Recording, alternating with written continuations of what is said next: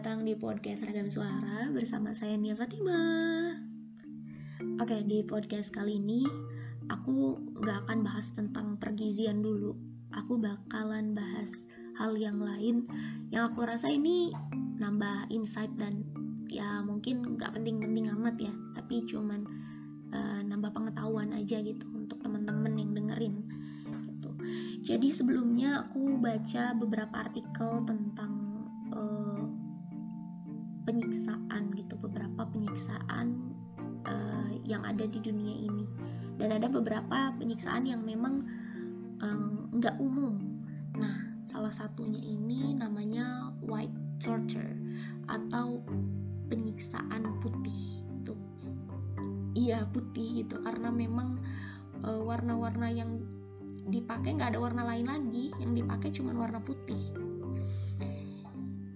si siksaan ini pakai warna putih kan, karena pelaksanaannya itu di ruangan serba putih. Karena tujuannya adalah untuk menyiksa psikologis dari korbannya. Nah, tekniknya ini dilakukan dengan um, dengan tujuan untuk menghilangkan kemampuan sensor atau panca indera dari si korban. Korban yang diisolasi ya, pastinya diisolasi jadi dalam satu sel itu isinya satu-satu Selain itu, untuk mengetahui identitas korban dan mempengaruhi kepribadiannya. Oke, kalau misalkan ngomongin tentang panca indera, pasti ada uh, visual atau penglihatan, terus auditori atau pendengaran, terus udah kayak gitu rasa, juga bau ya, sama uh, maksudnya kayak uh, menyentuh gitu ya, seperti itu atau pengecapan juga maksudnya kayak masuknya ke indera kayak aku kalian bakalan bahas tentang sensor visual dulu atau penglihatan. Nah si sensor visual ini dipengaruhi dengan cara menggunakan warna putih untuk semua benda yang ada di ruangan tersebut. Jadi dalam satu sel ini semua barang-barangnya putih dari kursi, meja, alat makan, dinding, tembok, lantai, atap, sampai makanan yang disajikan semuanya warna putih.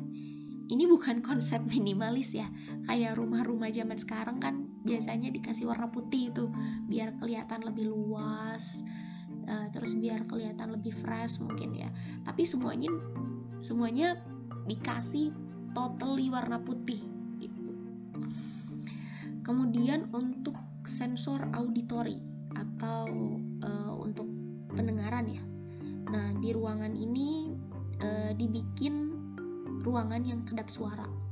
Jadi biasanya sampai si penjaga selnya kalau penjaga selnya yang masuk mau nanganin e, tahanannya pakai baju yang enggak bikin bersuara. Contohnya si sepatunya ini e, pakai sepatu yang enggak bikin bersuara. Aku nggak tahu nama jelasnya apa, cuman e, sepatunya nggak ngeluarin suara gitu. Bahkan decitan pun enggak dan si penjaganya pun pakai baju yang serba putih. Nah, itu untuk sensor auditory. Terus ada sensor rasa dan juga bau. Nah, si rasa sama bau ini berkaitan sama makanan kan tentunya. Karena warnanya temanya harus putih, jadi mereka ini ngasih makanan yang warnanya putih juga. Contohnya nasi. Selain itu, karena nggak mau e, ngasih rangsangan rasa pada si e, tahanan ini, jadi mereka nggak ngasih bumbu apa pun, cuman ngasih nasi, dah gitu aja, dan warnanya putih. Selain itu, si tekstur dari makanan ini pasti dibikin lembut. Jadi biar gimana ya, biar nggak e, balik lagi biar nggak terangsang si panca inderanya atau si sensornya nggak terangsang gitu dari manusia-manusia ini.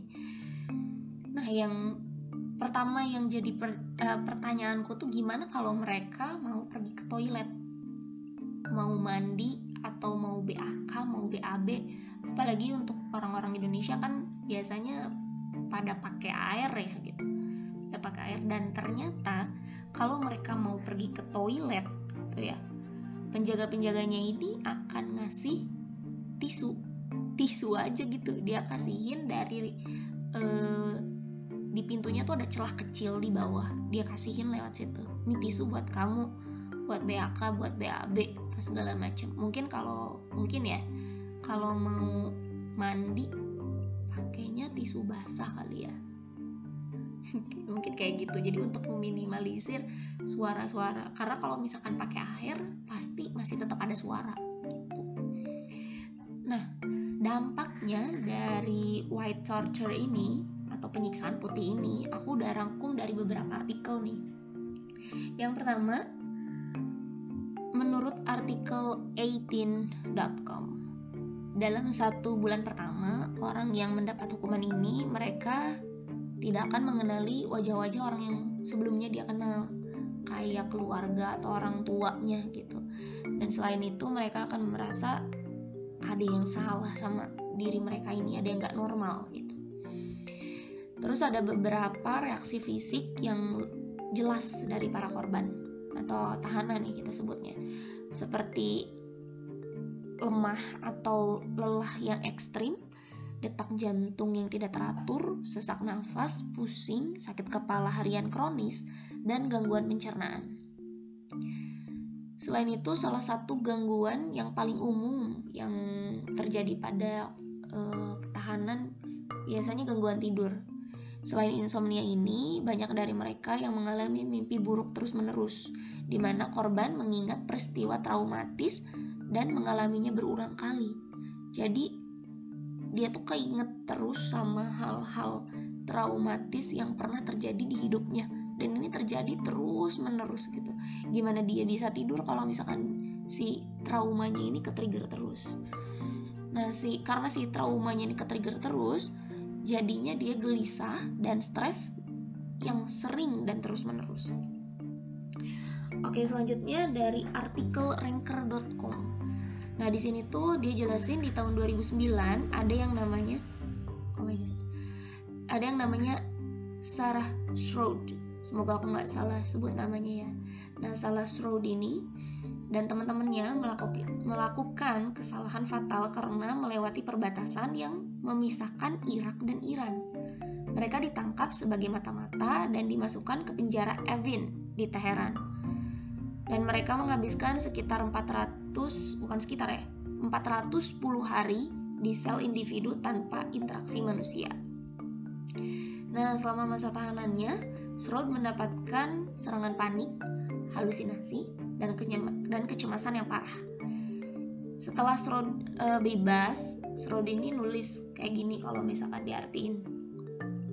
Setelah dua bulan tanpa kontak dengan manusia, pikiran saya jadi kacau Beberapa hari saya mendengar langkah kaki menuruni aula.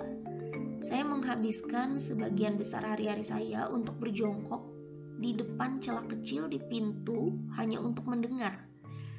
Di penglihatan saya, saya mulai melihat lampu berkedip dan saya membenturkan kepala hanya untuk meyakinkan bahwa tidak ada apa-apa di sana. Tak jarang saya memukul dinding sampai buku-buku jari saya berdarah dan menangis karena kelelahan. Sampai sewaktu-waktu itu, saya mendengar jeritan hingga salah satu tangan penjaga menyentuh saya dan saya tersadar bahwa jeritan itu milik saya sendiri. Jadi dia sampai nggak sadar dia ngejerit pun gitu. Sampai kayak gitu guys. Oke, terus setelah bebas nih si Sarah pada tahun eh pada tahun 2010 bulan September dokter mendiagnosis Sarah Srodini dengan gangguan stres pasca trauma yang menggambarkan bahaya psikologis jangka panjang dari praktik tersebut. Tuh. Dan untuk beberapa negara yang e, melakukan metode penyiksaan dengan mempengaruhi panca indera kayak Iran, Amerika, dan juga Venezuela. Oke itu guys menurutku uh, siksaan yang